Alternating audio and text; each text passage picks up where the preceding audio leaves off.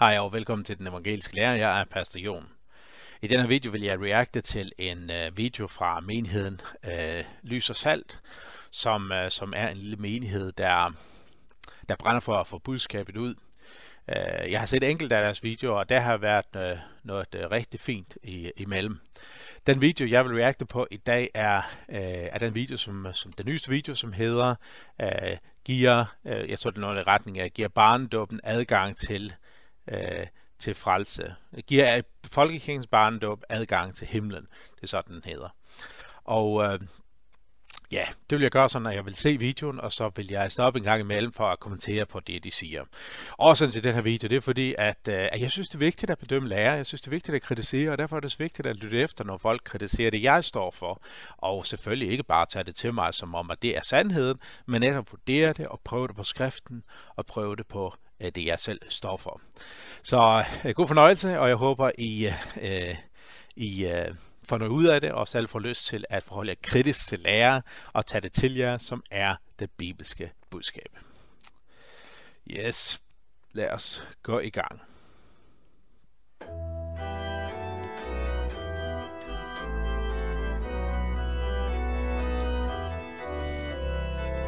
Giver folkekirkens dåb adgang til himlen? Jeg overhørte engang en samtale mellem en mini-konfirmand og en folkekirkepræst. Præsten havde lige forklaret, at den, der bliver døbt, automatisk bliver en kristen, og at dåben giver adgang til himlen, når vi dør. Vi lyttede alle opmærksomt, indtil en mini-konfirmand pludselig rakte hånden i vejret og sagde, Min kusine er også døbt, men hun siger, at hun ikke vil være en kristen, og hun heller ikke vil i himlen. Pigen og vi andre betragtede spændt præsten for at se, hvad han ville sige. Men han betænkte sig ikke et øjeblik. Han lænede hovedet lidt på skrå, smilede saligt og sagde, jamen det er hun. Hun er absolut en kristen, og hun kommer også i himlen, uanset om hun vil det eller ej, for hun er jo døbt. Ja, bare lige, øh, øh, jeg har lyst til lige at kommentere på det, vi har set indtil videre. Øhm, det her med, med, med dåben og barnedåben betyder, at øh, forstår vi det sådan, at, øh, at der er en magi i det, at det sker per automatik som sådan, altså uafhængig af tro og modtagelse. Det er det givetvis nogen i folkekirken, som mener, men det er ikke det, folkekirken bygger på. Folkekirken bygger på, øh, i hvert fald i bekendelsesgrundlag, på øh, den afsprogs bekendelse af Luthers lille katekismus og på de tre oldkirkelige bekendelser. Og her er det helt klart og tydeligt, at, øh, at, øh, at dåben frelser, ja, men ikke uafhængig af tro. Dåben frelser dem, som tror på det, de får givet i dåben. Det er det, der frelser. Og derfor når en person, øh, som er blevet døbt, tydeligt siger, jeg tror ikke på det, jeg er døbt til, så er vedkommende ikke kristen, og så er vedkommende ikke sikret en plads til Guds rige. Har de fået tilbudt pladsen? Har de fået tilbudt billetten? Har de fået tilbudt adgangen? Ja, de har så, men hvis de ikke vil tage imod dem, så gælder det heller ikke for den.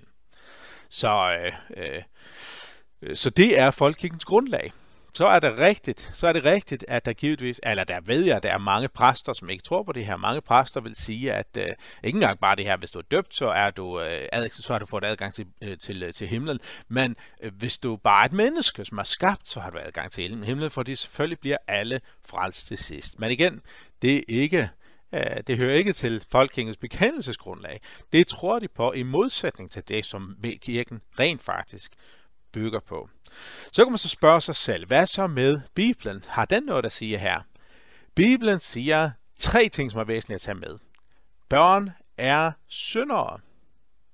Alle har syndet og mistet herligheden fra Gud. Det betyder ikke, at skyld har jeg været for øh, øh, undfor, øh, fra undfangelsen jeg kan huske ret, fra salme 51, hvis vi vil, vil øh, tjekke det efter.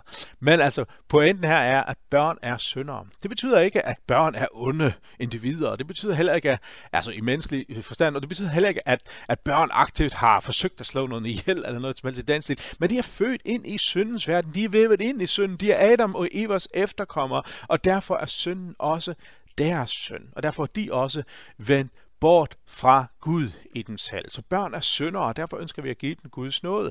Den anden ting er, at, øh, at øh, øh, hvad hedder det, at børn kan tro. Faktisk så får vi øh, helt tydeligt og klart at vide, at når Jesus taler om tro, så siger han, at vi skal efterligne børnene. Vi skal være som børnene.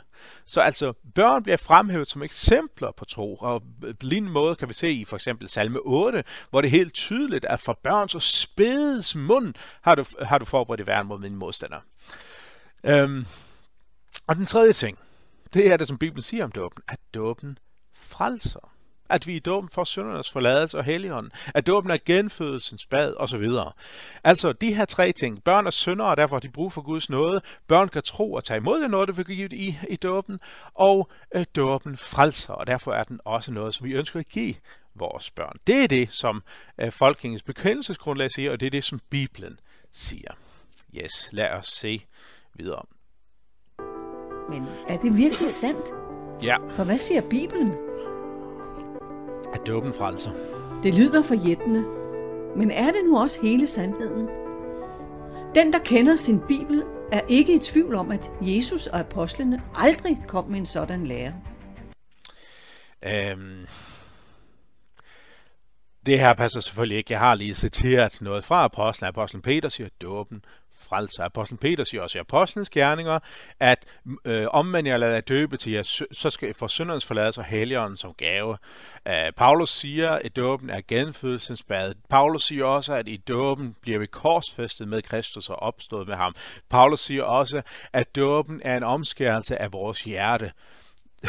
Bibelen er klar og tydelig om det her, hvis du spørger mig.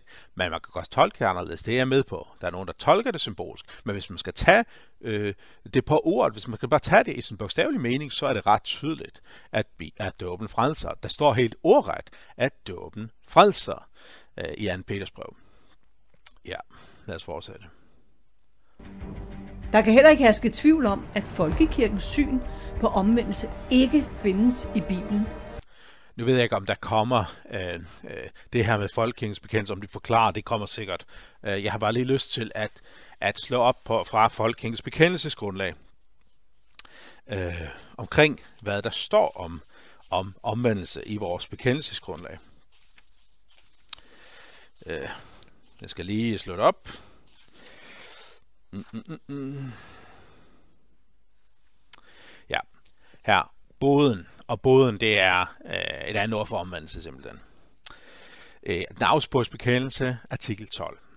Om boden lærer det, at de, som efter dåben er faldet i synd, til enhver tid kan få syndernes forladelse, når de omvender sig. Og at kirken derfor bør give absolution, det vil sige syndernes forladelse til sådanne, som kommer tilbage til båd til omvendelse. Båden består navnlig af følgende to dele. Den ene er angeren, eller den angst, som indjages i samvittigheden, når synden erkendes. Den anden er troen, som undfanges af evangeliet eller absolution af syndernes forladelse, og som tror, at syndernes forladelse for Kristi skyld og trøst og for Kristi skyld, er, øh, at syndernes forlade, synderne forlades for Kristi skyld og trøster samvittigheden og frier den fra angsten. Derefter bør følge de gode gerninger, der er bådens frugter. Det er folkekirkens bekendelsesgrundlag om dåben. At hvis man ikke tror på det, vi fik i dåben, hvis man lever i synd, så har man vendt dåbens forladelse, øh, syndernes forladelse i dåben ryggen. Når man så omvender sig, så kan man få del i syndernes forladelse igen. Det er folkekirkens bekendelsesgrundlag. Prøv at læse den. Den afsporske bekendelse, artikel 12. For ifølge Bibelen bliver man kun en kristen, hvis man vælger det frivilligt og personligt. Nej, det passer ikke. Øh, Bibelen er ret klar omkring, at vi, der er ingen, der søger Gud. Vi kan ikke frivilligt vælge Gud. Vi har det ikke i os. Vi er fuldstændig frafaldende. Særligt tydeligt er øh, romerbrevet omkring det her. For eksempel romerbrevet 5, som handler om, øh, om øh, arvesynden, men du ser det også gentagende gange i, i romerbrevet øh, sidst i, øh, i romerbrevet kapitel 7, øh, hvor du endda fortæller det fra en, som er kristen, hvor sønnen stadigvæk griber om sig. Øh, og så også i, i selvfølgelig det, som jeg allerede har citeret fra, fra øh, Romerbrevet kapitel 3, hvor der står helt klart og tydeligt, der er ingen der søger Gud. Der er ingen, der søger Gud, og vort hjerte er bedragerisk. Vi kan ikke vælge Gud. Selvfølgelig, hvis du skal bruge menneskelig logik, så vil man sige, jamen det handler om fri vilje, fordi at så kan man bruge et billede, for eksempel, hvis nu at vi får at vide, at, øh, at alle mennesker er smittet af en farlig virus, og så er der nogen, der kommer med en vaccine eller en kur og siger, hvis du tager imod det her, så bliver du helbredt. Og så, hvis man nægter at tage imod den øh, øh, vaccine, så har man den frivillige til at sige nej, og så får man ikke del i helbredelsen.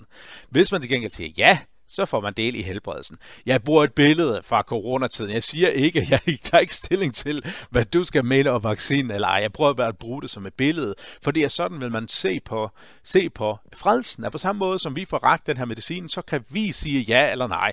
Problemet er bare, at vi siger nej. Vi har ikke jaet i os, hvor de har vendt Gud ryggen. Så der er ikke et frit valg på den måde. Og, øh, og, og, øh, og det er også folkens bekendelsesgrundlag, at vi er fuldstændig vendt væk fra Gud. Hvordan kan vi så blive frelst? Ved at Gud taler sit evangelie ind i vores liv.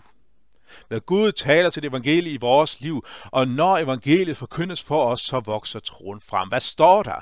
Troen kommer altså af det, der høres. Troen kommer altså det, der høres, og det, der høres, kommer i kraft af Kristi ord. Det er, når det bliver prædiket. Hvordan øh, øh, en vers, som påkalder Herrens navn, skal frelses. Og hvordan kan de påkalde ham, hvis ikke de tror? Så det vil sige, at selve påkaldelsen er ikke det, der frelses, men dem, der påkalder, de skal frelses. Hvorfor? Fordi de tror. Og hvorfor tror de? Fordi at troen kommer af det, der høres, og det, der høres, kommer i kraft af Kristi ord. Evangeliet har skabt troen i deres hjerter. Eller som apostlen Peter siger i sit anden, bog, øh, anden, bog, øh, anden brev, øh, kapitel 1, vers 1. Øh, den dyrebare tro, som vi har fået. Troen er noget, som vi får givet, så gave. Vi kan ikke vælge den, vi får givet den til gave. Kan vi sige nej til den? Ja, det kan vi. Vi kan sige nej til det, vi får ragt. Vi kan sige nej til troen, og så får vi ikke del i den. Men en frivillige, det har vi ikke, for vi er allerede vendt væk fra Gud. Bibelen siger klart, omvend jer, og lad jer alle døbe i Jesu Kristi navn det er til rigtigt. jeres synders forladelse. Fuldstændig rigtigt. Så skal I få Helligånden som gave. Jeps. Det er det, vi får i dåben. Barnet kan umuligt have nået at synde, når det kun er et spædbarn. Det er der heller ikke nogen, der Og påstår. det kan heller ikke tage stilling til noget som helst åndeligt. Nej, heller ikke de voksne. Læg mærke til, hvad Jesus siger og gør, når han møder børnene. Så bar de nogle små børn til Jesus, for han skulle lægge hænderne på dem og bede. Disciplene truede af dem, men Jesus sagde, lad de små børn være. I må ikke hindre dem i at komme til mig, for himmeriget er deres. Og han lagde hænderne på dem og gik derfra. Øhm, det er, jeg tror, det er fra den øh, Bibel på hverdagsdans måske. Øh, der har man selvfølgelig prøvet at oversætte det sådan, at det er let forståeligt, og det er oversat ud fra en pentekostal teologi.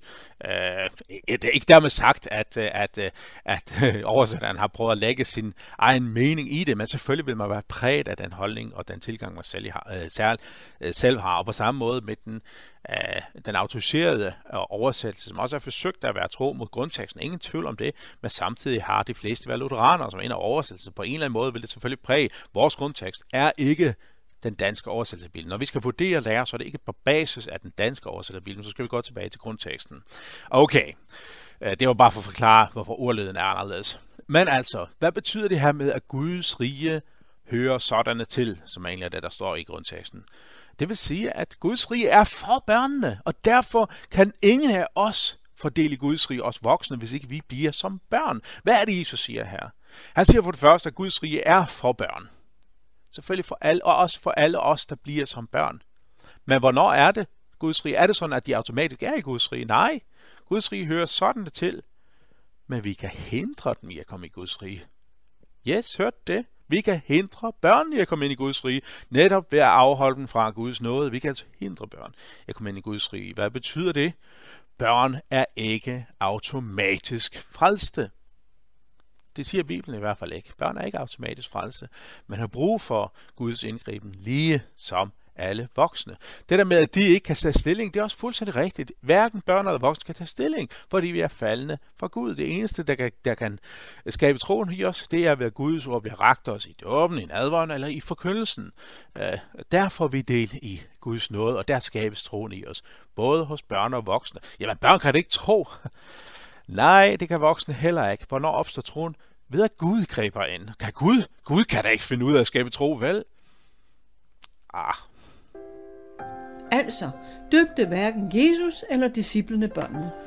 Og hvorfor skulle de gøre Lige præcis det her, det ved vi faktisk ikke. Det, det, det har jo ikke nogen tekstuelle øh, øh, ting at sige, at de ikke gjorde. Måske gjorde det ikke, vi ved det ikke, men egentlig tid er det lidt underordnet, fordi at øh, øh, øh, den dåb, som Jesus døbte med, og disciplene døbte med inden, øh, øh, inden himmelfarten, inden pinsedag, Øh, er ikke den kristne dåb. Det er nogen, der vil sige, og jeg kan godt sætte mig ind i det, men altså, altså det er i hvert fald efter øh, øh, himmelfarten, at vi får at vide, hvad den kristne dåb er. Gå derfor hen og gør alle folkeslagene til mine disciple i det døber den faderens og søndens og helgernes navn. Øh, alle folkeslagene, okay, alle folk. Øh, øh en hver, som bliver, øh, en hver, som tror og bliver døbt, skal frelses. Øh, det er det, der står. Uh, så døbte Jesus børn. Døbte, Jesus døbte ingen, siger Bibelen videre. Døbte disciple børn. Sandsynligvis. det, når Jesus siger, at de allerede tilhører Guds rige? Siger han ikke. Nej. Barnet kan først tage stilling, når det er gammelt nok. Passer Så ikke. hvorfor tvangskristne et lille barn, som Vi har ikke den her frie vilje. Bibelen siger, at vi ikke har den her frie vilje. Jeg ved godt, at logikken, det menneskelige logik, kan ofte komme derhen, hvor vi siger, at vi har en fri vilje, fordi vi er så vant til at se det i vores dagligdag. Vi har jo en fri vilje til at vælge job, og det har vi. Vi har en fri vilje, om vi går på toilettet eller ej. Yes, det har vi. Men prøv at tænke på det. Selv i den almindelige hverdag er vores vilje styrt. Vi har i princippet en fri vilje, ikke også? Men hvorfor er det, at mange af dem, som ender som, som voldsforbrydere, også kommer fra et hjem, der er præget af vold? Jeg siger ikke alle, men der er en eller anden sammenhæng der, typisk, ikke også? Øh, så kan man sige, men det er deres vilje at gøre det frivilligt. Ja, men de er også kodet til at gøre det. Når det handler om øh, forhold til Gud, der er vores vilje endnu mere kodet, og der er vi vendt væk fra Gud. Vi kan ikke gøre for det, vi er fuldstændig fortabte. Det eneste, der kan frelse os, det er ved Gud gribe ind i vores liv. ingenting forstår? Ingen kan jo på forhånd vide, om barnet senere hen vil vælge at blive en kristen eller Det kan ikke vælge at blive kristen. Men når barnet bliver gammel nok til at skelne mellem godt og ondt, så er det i stand til at tage et bevidst valg. Nej. Og her er der brug for ordets forkyndelse for. Selvfølgelig, Troen fordi kommer det er altså af det, der høres. Lige præcis. Og det, der høres, kommer i kraft af Kristi ord. Det kommer af det, der hører os, ikke det, der besluttes. Hvordan kan mennesker ellers vide, hvad de skal omvende sig fra? Og hvad de skal omvende sig til? Hvad vil det sige at vide, at man har brug for omvendelse? Det vil sige, at man har brug for Gud. Man har brug for hans indgriben. Forstår børnene på samme måde, som voksne gør? Nej, vi ved slet ikke, hvordan den forståelse består i. Vi ved bare, at når Jesus taler om eksempler på, øh, på tro, så, brug, så vender han tilbage til, til børnene. Så børn kan tro. Fordi at troen kommer af det, der høres. Kan Gud virkelig skabe tro i sådan et lille barn? Det kan jo ikke forstå det, det hører. Nej, det kan ikke forstå det på samme måde, som vi gør. Men hvem er vi at sætte os imod Guds ord? Skal vi fortælle Gud, nej Gud, du kan ikke skabe troen i dit barn, fordi at vi ved godt, at det ikke kan forstå det endnu? Nej. Her er folkekirken på gale veje, for det er ikke sandt, at man på mystisk vis modtager syndsforladelse i barnedåben. Det kommer selvfølgelig an på, hvad man mener med mystisk. Uh, mystisk, jo, på en måde, i forhold til, på den måde, at, uh, at vi får ragt noget, som, som, som uh, virker noget helt fantastisk i os, i kraft af Kristi ord. Det skaber troen i os. Det, det er forholdsvis mystisk. Hvordan kan det ske? Ved at den almægtige Gud griber ind i vores liv. Men ikke mystisk forstået som magisk eller automatisk. Det er ikke noget, som, som, øh, som påtvinges os, og vi kan ikke gøre noget som helst for at, øh, for at sige nej. Det kan vi rent faktisk. Vi kan bare ikke vælge det til. Og alligevel bilder folkekirken os ind, at man kun behøver at få stænket tre gange vand på hovedet, for at være sikret en evig plads i himlen, når man dør og forlader denne verden.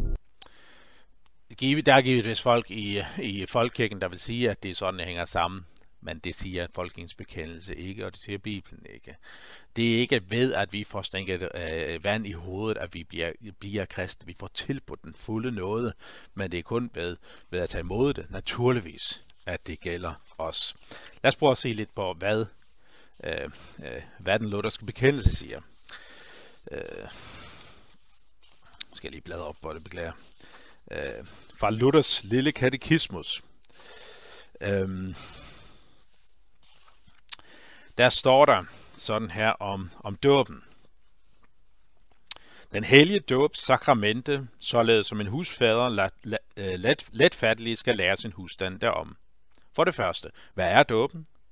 Dåben er ikke vandslet og ret, men den er vandet indeholdt i Guds bud og forbundet, forbundet med Guds ord. Hvilket er, da, hvilket er da dette Guds ord? Det siger vor Herre Kristus i det sidste kapitel hos Matthæus. Gå derfor hen og gør alle folkeslande til mine disciple, i det I døber dem i faderens og søndens og helligåndens navn. For det andet, hvad gavner, eller hvad giver eller gavner dåben?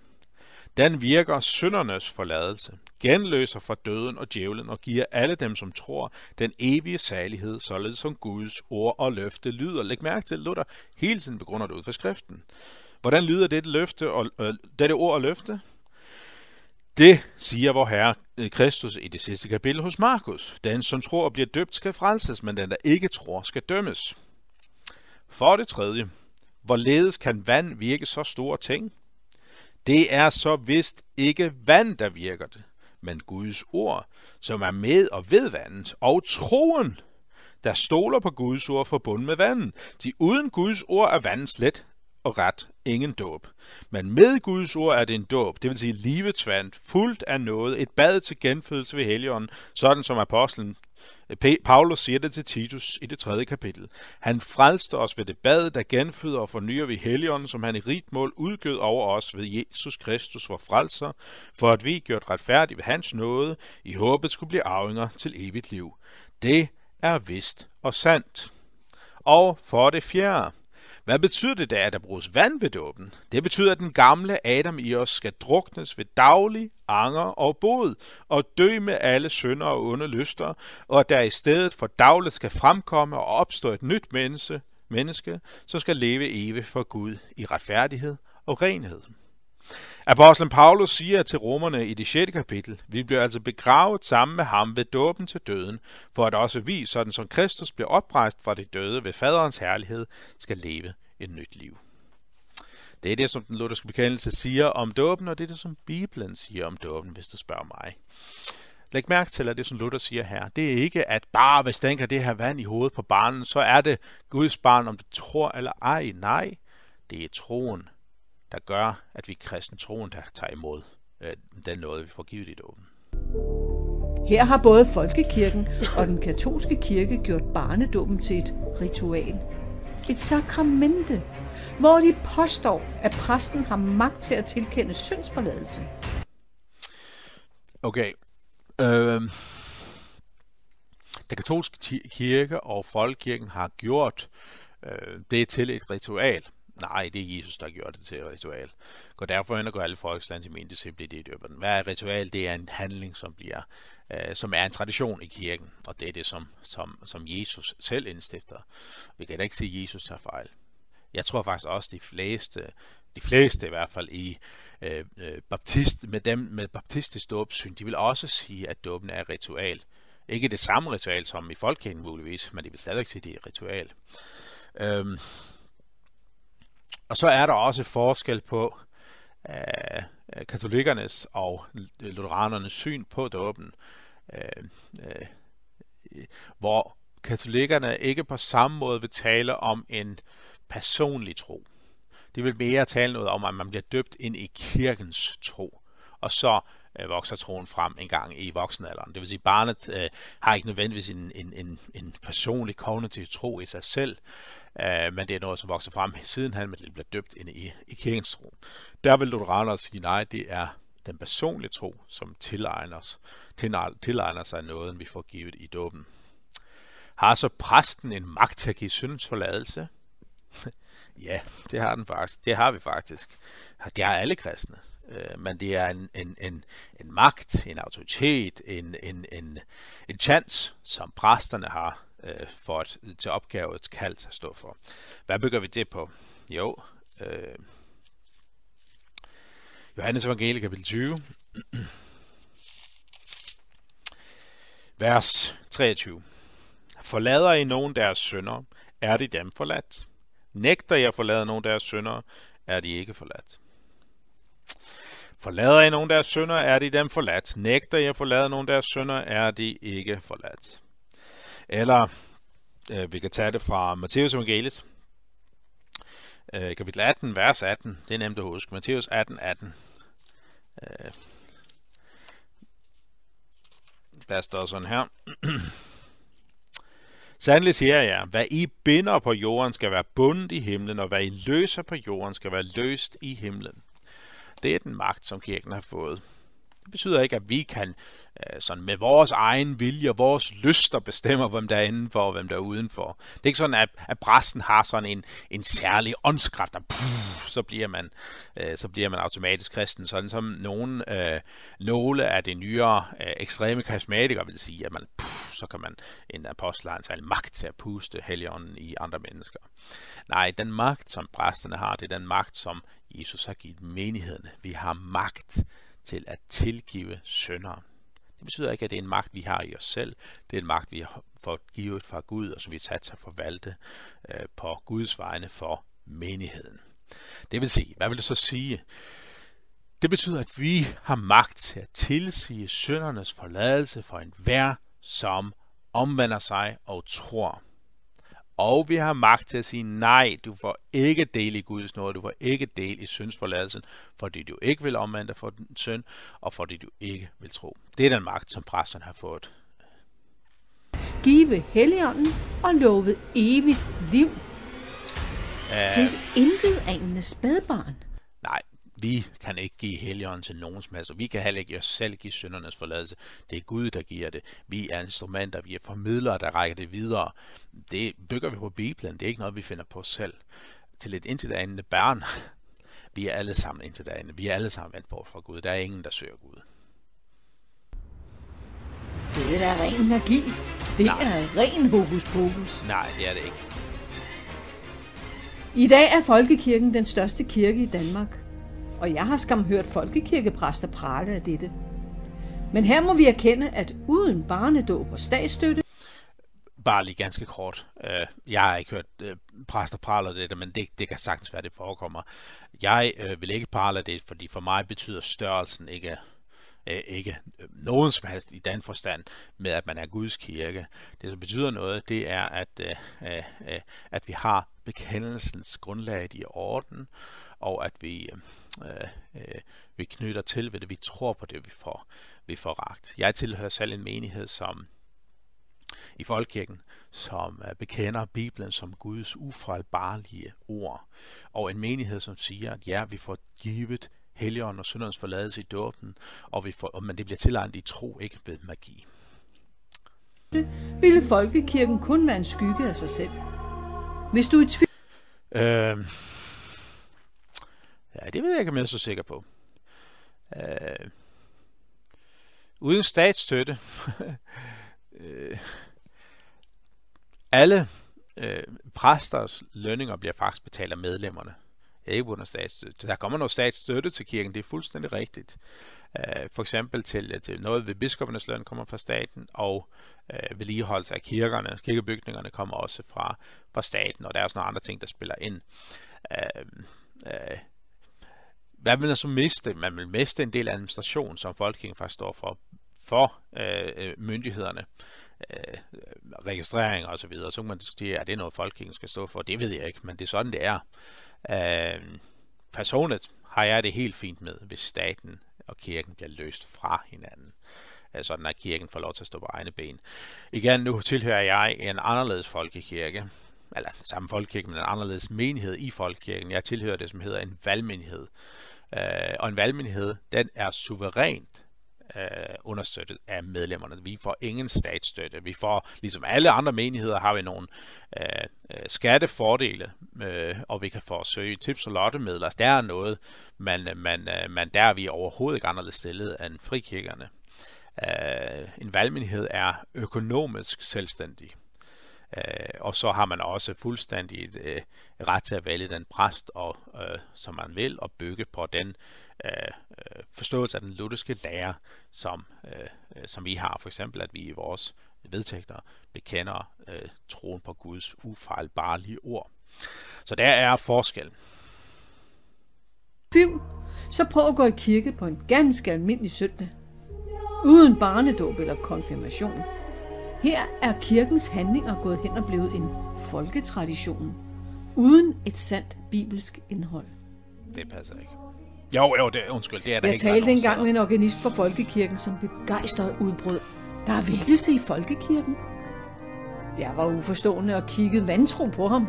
Det, det var virkelig gået min næse forbi. Der slog det mig pludselig, og jeg spurgte ham, Åh, du mener, at dåb og kirkebryllupper nu igen er blevet ind? Hvorpå han svarede, lige præcis. Der tror jeg at desværre, at, øh, at, øh, at, at, at, at vi- videoen, budskabet i videoen til dels har ret. Jeg synes, det er noget mærkeligt noget, at man øh, argumenterer for, at børn skal døbes for ligesom at få dækket for, for så mange medlemmer som muligt. Øh, Dåben har aldrig været ment som noget, vi bare Øh, påtvinger folk. Dåben er en kristendåb, hvor en kristen familie kommer for at få døbt deres barn og få indlemmet det i Guds, i Guds kirke. Ikke bare i folkekirken, det er, det er en ydre ting, men i Guds kirke. Øh, så ja, øh, jeg vil overhovedet ikke betegne de her ting som en vækkelse i folkekirken. Det, som jeg betragter som vækkelse, det er, hvis folk kommer til tro. og kiggede henrygt på mig. Her galt det om at finde en grimasse, der kunne passe. En hver, som kender bare lidt til Bibelen og den kristne kirkes historie, er ikke i tvivl om, at disse kirkelige sakramenter stammer fra den katolske kirkes lære. Nej, det passer ikke. Det stammer fra Bibelen. Og, øh, og det er faktisk reformationen øh, også et eksempel på. Øh, I den katolske kirke, så har man syv sakramenter. Og, øh, og, øh, øh og det er noget, som er begrundet på øh, til dels Bibelen og til dels traditionen, men det faktisk den lutherske kirke tog afstand til øh, forståelsen af de syv sakramenter. Øh, årsagen til det, det var, at man ikke på den måde kunne begrunde det ud fra Bibelen. Det kommer lidt an på, hvordan man definerer et sakramente. Øh, øh, I den lutherske kirke, der definerer man sakramente som, at det er noget, som er påbudt af Jesus. Der er knyttet et tegn til, og det er noget, som giver nåden, giver syndernes forladelse. Derfor dåben, som har tegnet øh, med vand, påbydelsen fra Jesus går derfor hen og gør alle forskellen til mine disciple, og løftet om søndernes forladelse, for eksempel fra Apostlen Gerninger kapitel 2, vers 38. Øh, og på samme måde ved nadveren, nadveren, hvor tegnet er øh, øh, øh, vinen og brøden, brødet, øh, øh, som er Jesu læme og blod, øh, og så øh, påbuddet, øh, indstiftelsen fra Jesus, øh, øh, hvor her Jesus Kristus stod i den nat, hvor det brød, takket og brød, det gav sin disciple og sagde, tag det og spis det, det er mit læme for jer, osv. Altså, hvor Jesus har indstiftet det, og til jeres synders forladelse. Altså, hvor vi får ragt Guds nåde. Så har der været sådan en diskussion i den lutherkirke også, om man kan sige, at skriftemålet er et sakramente, fordi at skriftemål også har de her løfter knyttet til sig. Det var det, vi læste lige før fra Johannes Evangeliet kapitel 20, vers 23. Hvis I forlader nogen, der synder, er det forladt, hvis ikke, osv. Uh, øh, altså her har vi et, et påbud fra Jesus. I skal uh, gøre brug af det her. Uh, og vi har et løfte om syndernes forladelse. Vi har vi også fra 1. Johannes kapitel 1, vers, vers 9, hvor der står, uh, uh, uh, hvis vi kender vores synder, er han truffet sig retfærdigt, så han tilgiver os vores synder og renser os for al uretfærdighed. Og så er det tegn, at det der, øh, der årsagen øh, øh, kommer til, at man øh, har lidt svært ved direkte at definere det som et sakramente. Nogen vil sige, at det er præsten selv, som er tegnet, præsten, som er kaldet til at, øh, til at øh, give det her. Og andre vil sige, at man kan ikke helt sige, at det er et sakramente. Så det mest almindelige i, i den lutherske kirke er, at man siger, at der er to sakramenter, dåben og nadveren, og ikke syv sakramenter, sådan som den katolske kirke siger for eksempel. Folkekirken er jo en aflægger af den katolske kirke. Men til trods for, at Luther ved reformationen... Øhm, Folkekirken er en aflægger af den katolske kirke. Ah, det, det, det kommer an på, hvad man mener med det. Er, er, er, lutherske, er den lutherske kirke en fortsættelse af den historiske kirke? Ja, det er den.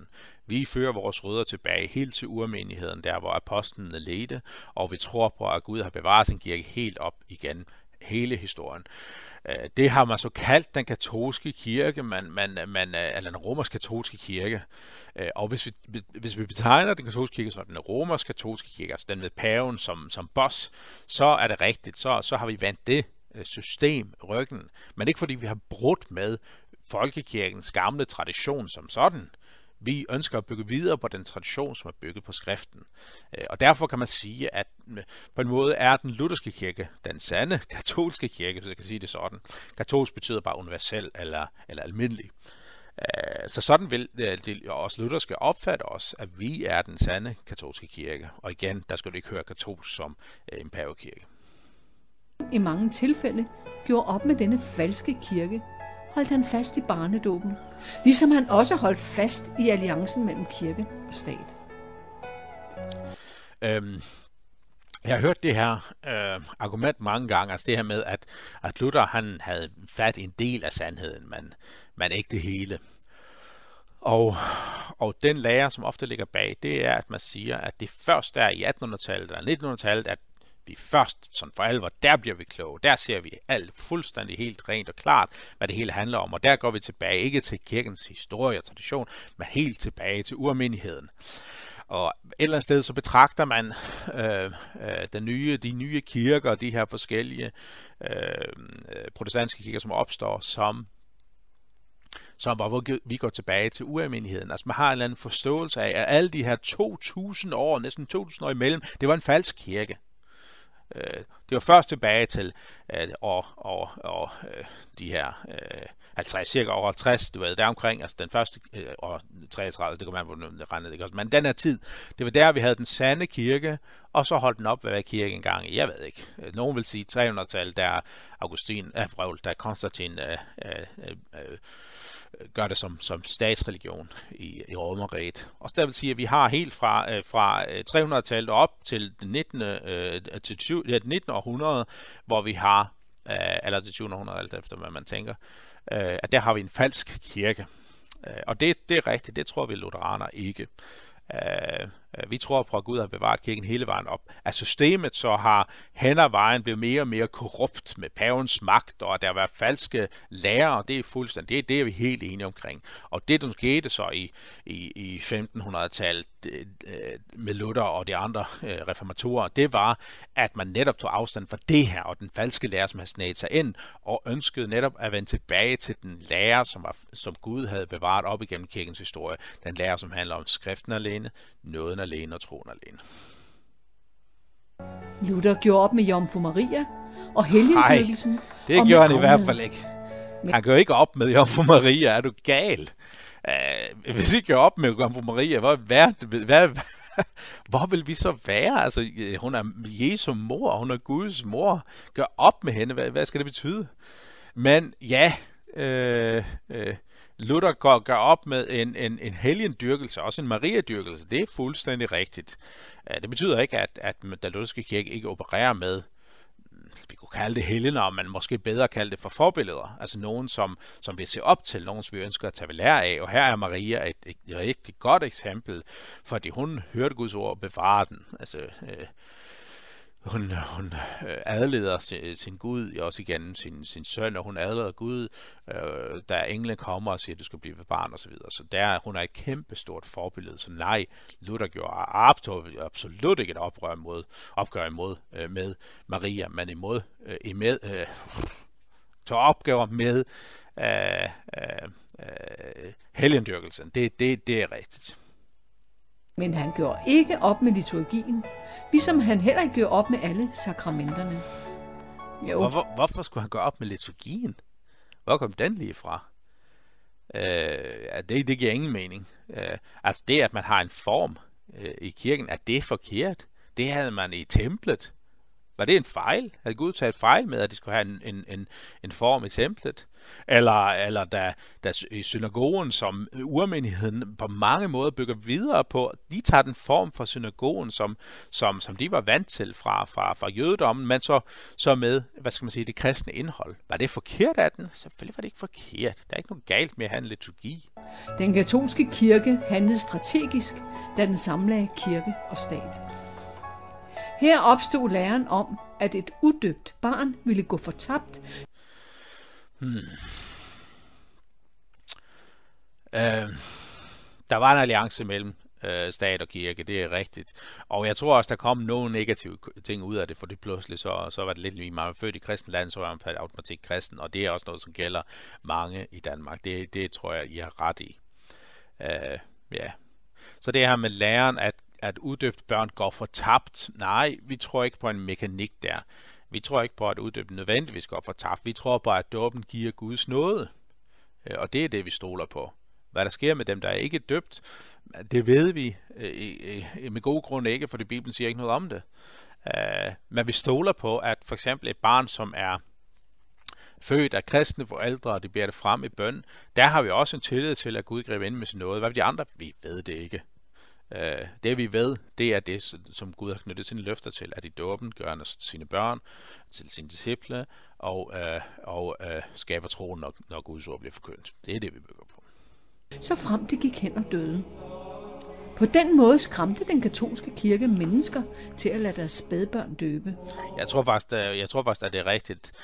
Det har aldrig været sådan et dogme i den katolske kirke, men der har været sådan en, en, en, en, en tradition med, at, øh, at uddøbte øh, i hvert fald et eller andet sted endte i sådan et limbo, og derfor kunne man ikke begrave den i, i indvidet jord. Så det, det er det rigtigt. Der, der, var, der var noget der, men ikke sådan en stedfæstet, stadfæstet dogme, men, men en praksis, og som ikke gør sig gældende længere i øvrigt. Ikke fordi jeg er katolik, men, men sådan er det bare.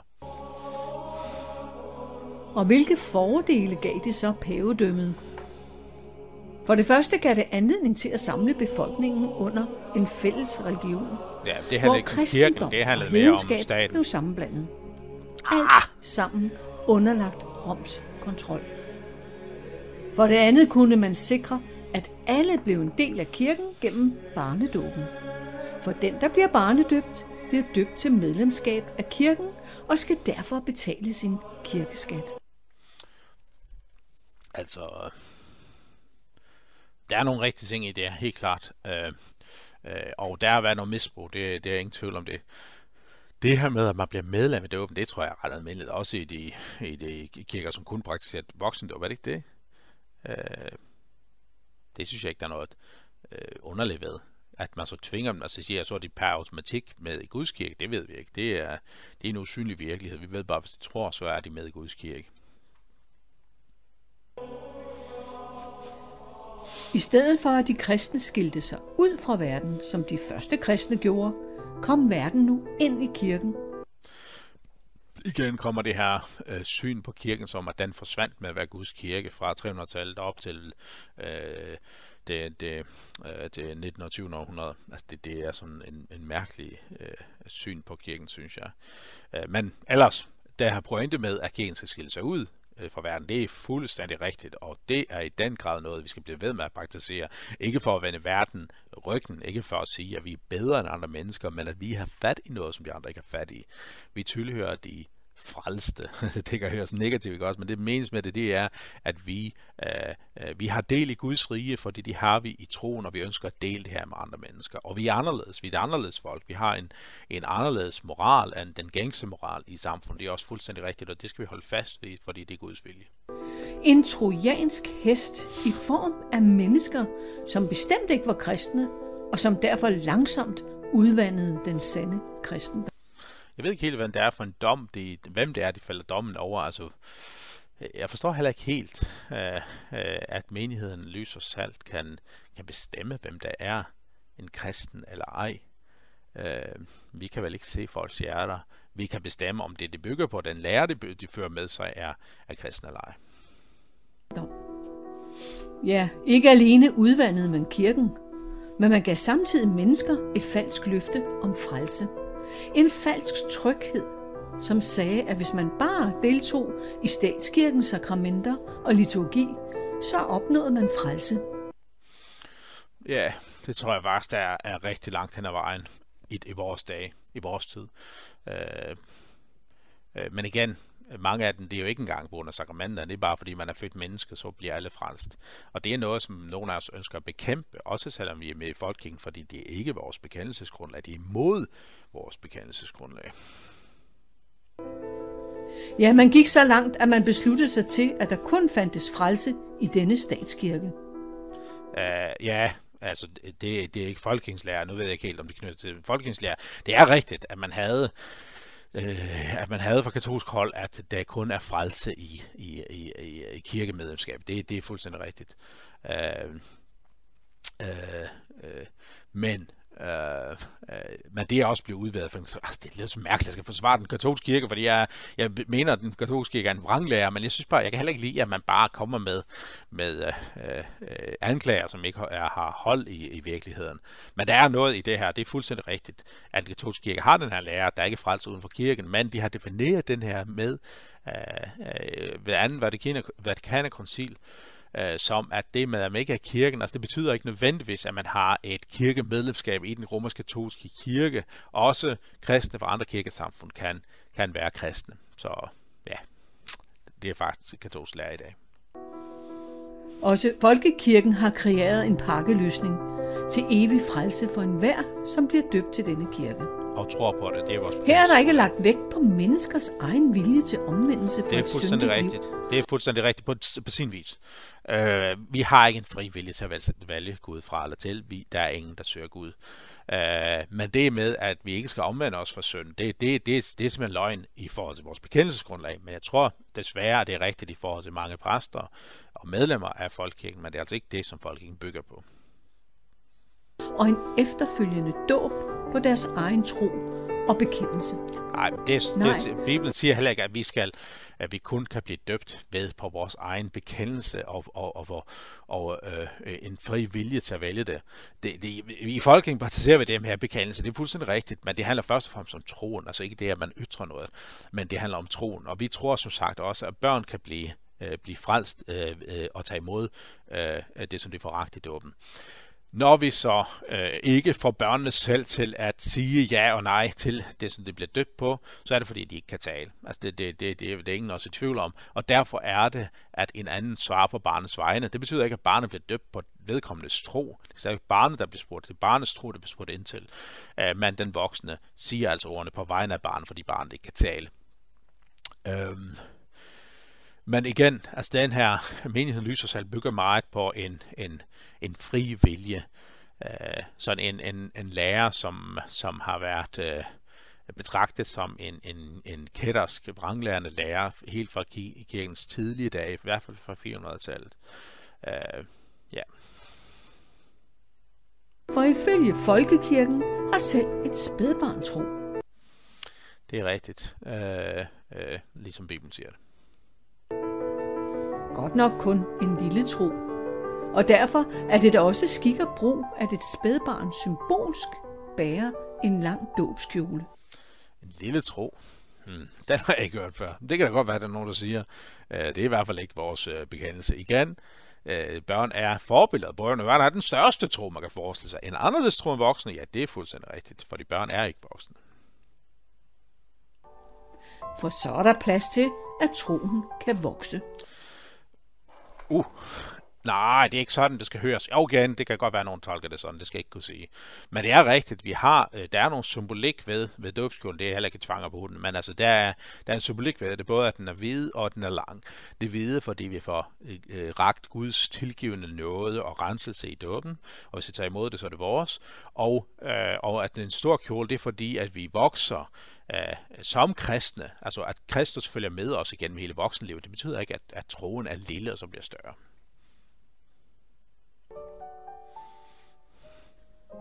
Men fakta er, at Bibelen hverken taler om barnedåb eller om præsters magiske magt til at gøre os kristne. Spørgsmålet er ikke så meget, om Bibelen nævner, børn kan blive døbt. Spørgsmålet er, hvad siger Bibelen om børn? Har de brug for dåben? Er børn øh, indlemmet i, i, i, i hele folkets øh, synd?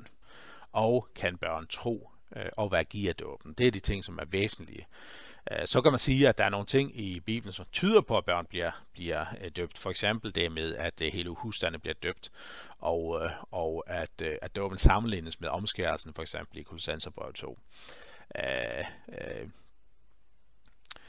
øh, men altså, jeg er helt enig i, at der står ikke børnene blev døbt. Øh, og jeg er også enig i, at, at man kan tolke det der forskellige steder for med husstandene som, som øh, øh, øh at, at, at vi ved ikke, om der var børn med. Øh, det får konsensurbåndene lidt sværere at, at, at tale imod, men alligevel det knytter os til med nogle gamle testamentlige profetier, som, hvor, hvor Isas for bliver anklaget for ikke at leve op til deres omskærelse, og derfor skal de omskæres på hjertet. Men igen, det væsentlige det er, hvad siger Bibelen om synd og menneskers øh, øh, synd? Hvad siger Bibelen om børn og tro? Og hvad siger Bibelen om, hvad dåben giver? Og her lander du pludselig på, at selvfølgelig skal børn døbes, for de har også brug for Guds nåde, og vi ønsker også at indlemme dem i Guds folk. Men om en personlig stillingtagen, og om at leve et kristen liv Nej, efter et... Bibelens lære. Nej, ikke en personlig stillingtagen, for det kan vi ikke tage. Uh, men en personlig tro, det er fuldstændig rigtigt. Derfor hører folkekirken til kristendommens største forførelse, som føler Ja, jeg tror desværre, at der er noget rigtigt i det her, med at der er meget vranglærer i folkekirken, ligesom det er i mange andre kirker, men det er, det er udbredt i folkekirken, det er helt øh, inde med. Det betyder ikke, at det er folkekirkens grundlag, som der er noget i vejen med. Hører sig frem i kristen forklædning, med pomp og pragt, og i traditionens navn hvor den forfører mange mennesker bort fra den sande tro på Kristus. Altså, jeg har hørt meget af det her fra, fra frikirker, det med traditioner, det er så frygteligt. Altså tradition, det betyder bare overlevering. Vi har fået overleveret den her øh, lære og den her praksis fra øh, først og fremmest fra Bibelen, altså grundlæggende set fra Bibelen, men også op igennem kirkens historie. Det kan jeg ikke se, hvorfor det skal noget vejen for. Der i, under reformationen, så, så, så, så rensede man ud i liturgien, i traditionen, fordi der var snæt sig nogle mennesketanker ind. Men det betyder ikke, at det at have en liturgi og traditioner er forkert. Selvfølgelig skal vi vurdere det på skriften, og hvis det går imod skriften, så skal vi lægge afstand til det. Og hvor omvendelse er erstattet af kirkeritualer. Nej, ikke i vores bekendelse, men igen, det kan sagtens være, at der er nogen, og sikkert flere i Folketinget, som siger det her, måske endda et flertal. Uh, men igen, jeg tror faktisk, det er endnu mere gralt, at, øh, at, øh, at det ikke engang siger, at, at man ved ritualerne bliver en, en, en kristen, men at, at uh, hvad hedder det, at alle bliver, bliver frelst. Uh, men uh, grundlag, bekendelsesgrundlag, det er anderledes. Det er ikke det her. Hvor ofte hører vi ikke mennesker i Danmark sige, jeg er da også en kristen. Ja, det tror jeg også. Jeg er både døbt og konfirmeret. Ja. Det er ikke meget Her har folkekirken bildt dem ind, at de har fået det hele i dåben. Jeg tør ikke sætte tal på, hvor mange mennesker, der igennem tiden har været indfanget i denne løgn, og som nu står uden for frelsen. Men et er, hvad folkekirken siger. Uh, det er muligvis rigtigt, men det ved jeg simpelthen ikke. Det ved vi ikke. Vi kan ikke se folk, øh, folks øh, hjerter. Noget andet er, hvad Bibelen siger. For selvom folkekirken med dåbsritualet citerer skriften, kommer den desværre ikke langt nok omkring. Og en halv sandhed bliver som bekendt til en løgn. Her siger Paulus til de kristne på hans tid, hold jer til skriften. Selvfølgelig skal vi holde os til skriften, og de argumenter, som vi har fra Bibelen omkring dåben, som, som vi læste før fra Luthers Katekismus, dem tager vi for givet. Øh, vi tror på netop det, som skriften siger. Ja, Bibelen viser os et klart billede af, at det kun er på vores egen omvendelse og tro. Ja, og nej, altså det som, som, som menigheden lyser salt åbenbart øh, siger, det er, at det er vores, øh, ikke ved omvendelse og tro, men det er vores egen stillingtagen, vores egen frie vilje, og det frelser ingen. Omvendelse, at vi erkender vores synd og erkender vores mangler og har brug for, for Jesus, det er fuldstændig rigtigt. Og troen, som Gud vækker i os, og det er det, som frelser os, det er også fuldstændig rigtigt. At dåben kan ske, og at helligånden kun tildeles den, der vil adlyde Gud. Nej, øh, øh, Helligånden kun tildeles dem, som tror på Gud. Det er fuldstændig rigtigt. Adlyd Gud, det er igen, det kommer an på, hvad man mener med det. Hvis, man, hvis det betyder, at man ikke siger nej til Guds nåde, så, så er det rigtigt. Hvis det betyder, at kun dem, der følger Guds lov, så er, så er det forkert. Først da kan vi fødes på ny og modtage kraft for Helligånden til at leve et helt nyt liv. Uh, vi får beskrevet genfødelsen og hvordan man bliver født på ny i Bibelen, og det bliver knyttet til dåben. Øh, dåben, som er genfødelsens bad. Og Jesus, som også øh, profetisk taler om dåben, at, øh, at man bliver frelst ved, ved vand og, og genfødt ved vand og ånd. Øh, øh, vi får også vidt at genfødelse knyttet til andre ting, altså for eksempel fra første Peters brev, øh, første Peters brev, kapitel 1, øh, vers 23. I er jo ikke genfødt af en, uf, øh, genfødt af en forgængelig, men uforgængelig sæd, Guds levende og blivende ord. Øh, så så altså, vi bliver genfødt ved ordet, og vi bliver genfødt ved dåben. Øh, hvad vil det sige? Det vil sige, når vi tror på Gud, så er vi genfødt. Øh, og vi får den her tro øh, og genfødelse tilbudt i dåben, i forkyndelsen. Vi får ikke grupperabat, bare fordi vi er medlem af Folkekirken. Det er rigtigt. Mange lader sig konfirmere, fordi de blev døbt. Det er. Men hvad siger Bibelen? Altså igen, nu ved jeg ikke, hvad du vil sige om konfirmation, men altså, konfirmation er ikke et sakrament i folkekirken. Øh, der er ingen, der bliver frelst ved at blive konfirmeret. Det eneste, vi bruger konfirmationen til, det er to ting. For det første, at oplære de unge i den kristne tro.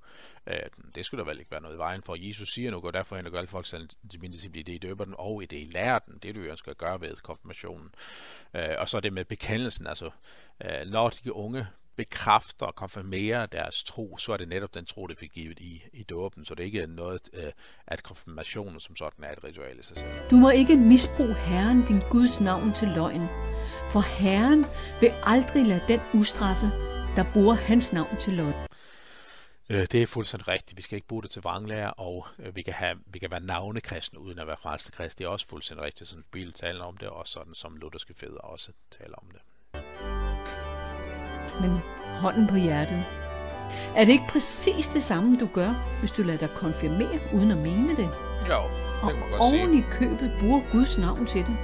Jo, og det, det, altså det handler ikke kun om den, som bliver konfirmeret. Det, altså nu er der noget, der tyder på, at rigtig mange af konfirmanderne faktisk tror, at troen så dør siden han. Det er desværre noget andet. Men altså, det er helt sikkert. Jeg selv, der, jeg blev konfirmeret som, som ung, og jeg troede ikke en pind på det. Øh, jeg blev først omvendt til den kristne tro, da jeg var, da jeg var 17. Øh, øh, så der blev jeg ført tilbage til min genfødelse. Hvis jeg døde inden det, så ville jeg gå evigt fortabt. Dåben har du som baby ikke selv valgt. Men hvad der er ingen, der vælger at blive kristen. Det er noget, der bliver tilbudt os. Vi kan sige nej. Med konfirmationen, som jo netop siger ja til dåben. Tror du, at Gud bryder sig om det? Bare fordi traditionen siger det, en hver som påkalder herres nær skal frelses, øh, siger øh, Paulus i, i, i Rom kapitel 10. Og hvordan kan, øh, kan nogen påkalde ham, uden at de tror? Lad os bare læse det ordret, så jeg ikke bare lægger ord i Paulus mund.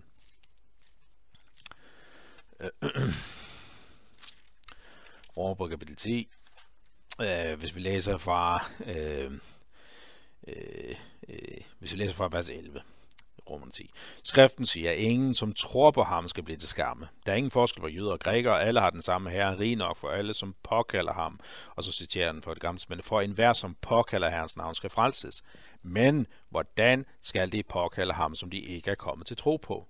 Og det er troen, der frelser, ikke også? Det vil sige, påkaldelsen er et tegn på, at de tror på samme måde med konfirmation. Det er jo ikke noget, man bliver øh, frelst ved, ved at, at, at, øh, at de øh, bekræfter, men det er netop troen, der frelser. Og hvis man bekræfter noget, som man ikke tror på, så gælder det selvfølgelig ikke til evigt liv. Eller fordi du gerne vil have festen og gaverne. Synes du ikke, at det er hyklerisk at bruge Guds navn til sådanne ting? Jeg siger ikke dette for at fordømme nogen, men for at vi må forstå, hvad der er Guds vilje, så du kan Hmm. Ja, det var lidt underligt, det der. Ikke for at fordømme nogen, når det har lige talt en masse om, at de ikke er kristne og ikke er frelste. Er det ikke at, at fordømme? Nå, fred var med det ikke. Jeg vil gerne fordømme læreren. Jeg vil gerne fordømme det, som man bygger på, for det er det, vi kalder til at gøre. At vi kan bestemme, hvem der er frelst eller ikke, det kan vi ikke. Vi kan tilbyde syndernes forladelse på dem, som omvender sig, og nægte at give syndernes forladelse til dem, som ikke vil omvende sig. Vi kan handle efter den. Her kunne vi bruge vores tid langt bedre ved at advare imod folkekirkens vranglærer og fortælle mennesker, at den aldrig vil kunne føre os til evigt liv.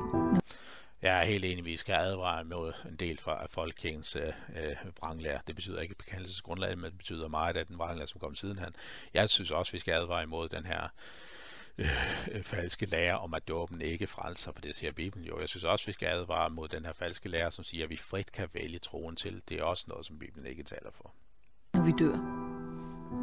Den eneste, der har magt til at frelse os mennesker fra dødens og dommens magt, er Kristus. Yes, ikke vores egen Hvis vi omvender os til ham og gør, hvad han siger.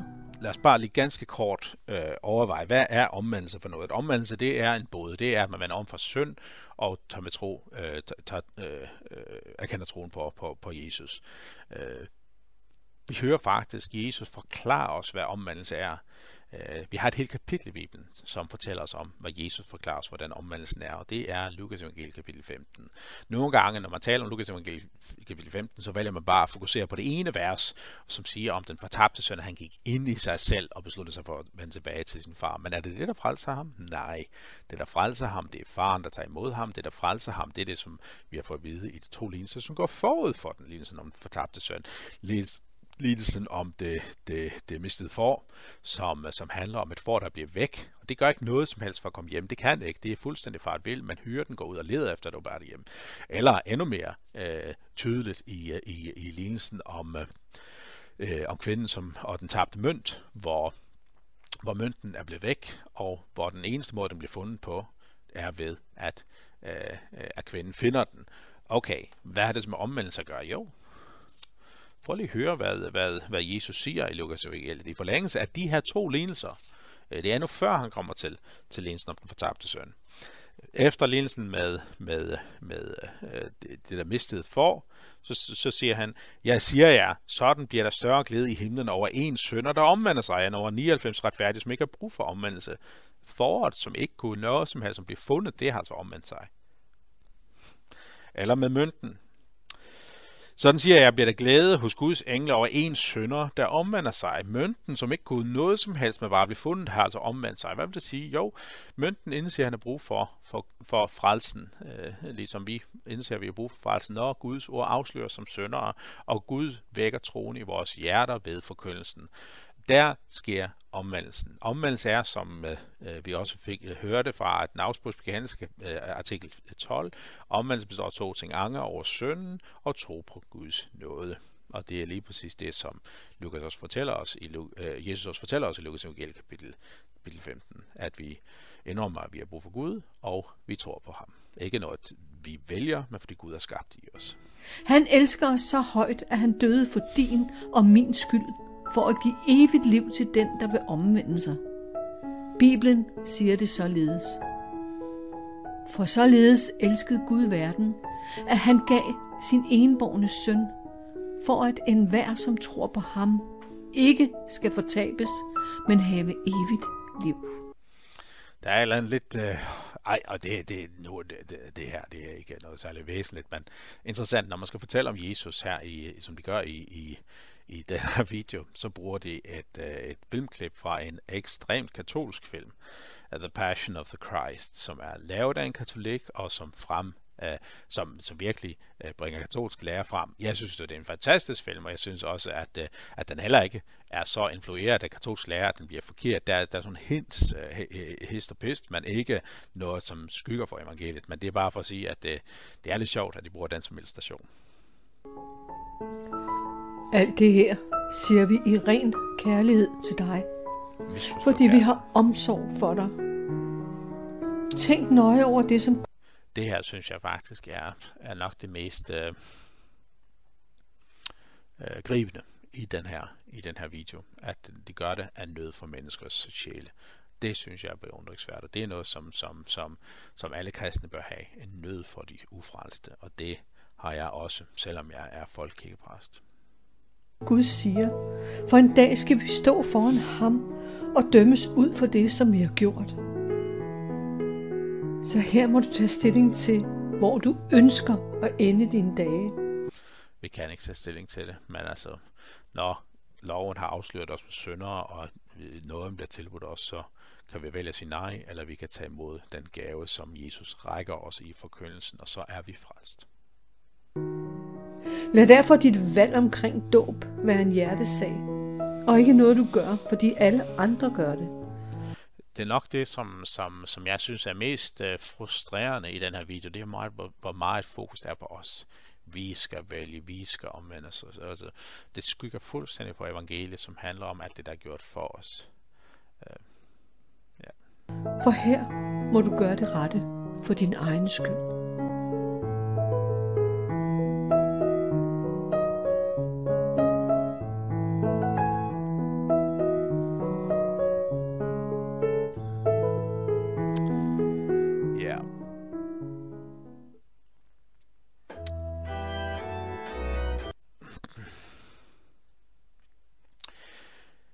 Yes, det var øh, videoen, som, øh, som jeg vil reagte på og kommentere på. Øh,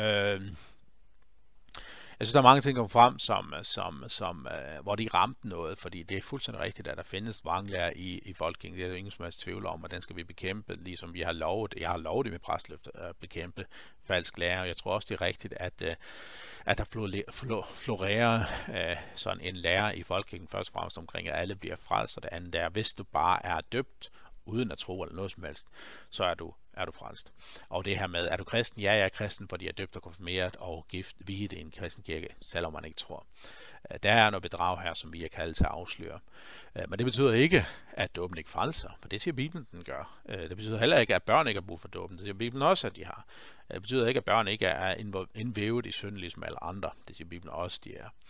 Øhm, Øh, men altså min største kritik af videoen, altså der er selvfølgelig en del ting, jeg kan på, men det mest grundlæggende, det er det her fokus på mennesket. Vi kan, vi skal, vi skal omvende os. Altså nøjagtigt det samme, som kendetegnede farisererne på Jesu tid. Måske tydeligst i, eller en af de tydelige eksempler, det er i fortællingen om øh, øh fortællingen om øh, øh tolleren og fariseren i templet, hvor fariseren kommer op og siger, jeg takker dig Gud for, at I er ikke som ham. Ikke? Også jeg har taget mig sammen. Jeg har vist mig værdig. Jeg har været dygtig til at omvende mig. Hvor ham der derover, som er fuldstændig en åbenløs søn, og det eneste han kan, det er at bøje sig og sige, Gud, jeg kunne ikke noget som helst. Og det er ham, der går retfærdig derfra. Øhm. Jeg vil opfordre dig til at læse Bibelen for at vurdere den, den sande lære, og ikke bare læse den sådan, som du synes, den skal øh, læses, og lægge din egen mening i den, men prøv at Hør efter, prøv at være ærlig, prøv at være ydmyg overfor, hvad er det rent faktisk Gud siger i skriften. Så det positive, eller må sige, en af de positive ting ved videoen, det er det her, den her nød for mennesker, som ikke kender Jesus. Den her nød deler jeg, og hvis nu nogen skulle se den her video, som ikke tror på Jesus, så ønsker jeg bare fortælle dig, Gud elsker dig, og Gud tilbyder dig sin fulde nåde. Hvis du ikke vil stå imod, så er det din nåde. Du blev døbt måske som barn, der fik du ragt Guds øh, tilgivelse. Hvis du tror på det, så er det din tilgivelse. Hvis du ikke tror, så er du evigt fortabt øh, og har brug for at omvende dig. Hvad vil det sige? Det vil sige, at Gud afslører dig som synder. Øh, hvis du anger din synd og tror på Jesus som din frelser, så er du frelst. Tak for nu, og øh, øh Gud vær med jer.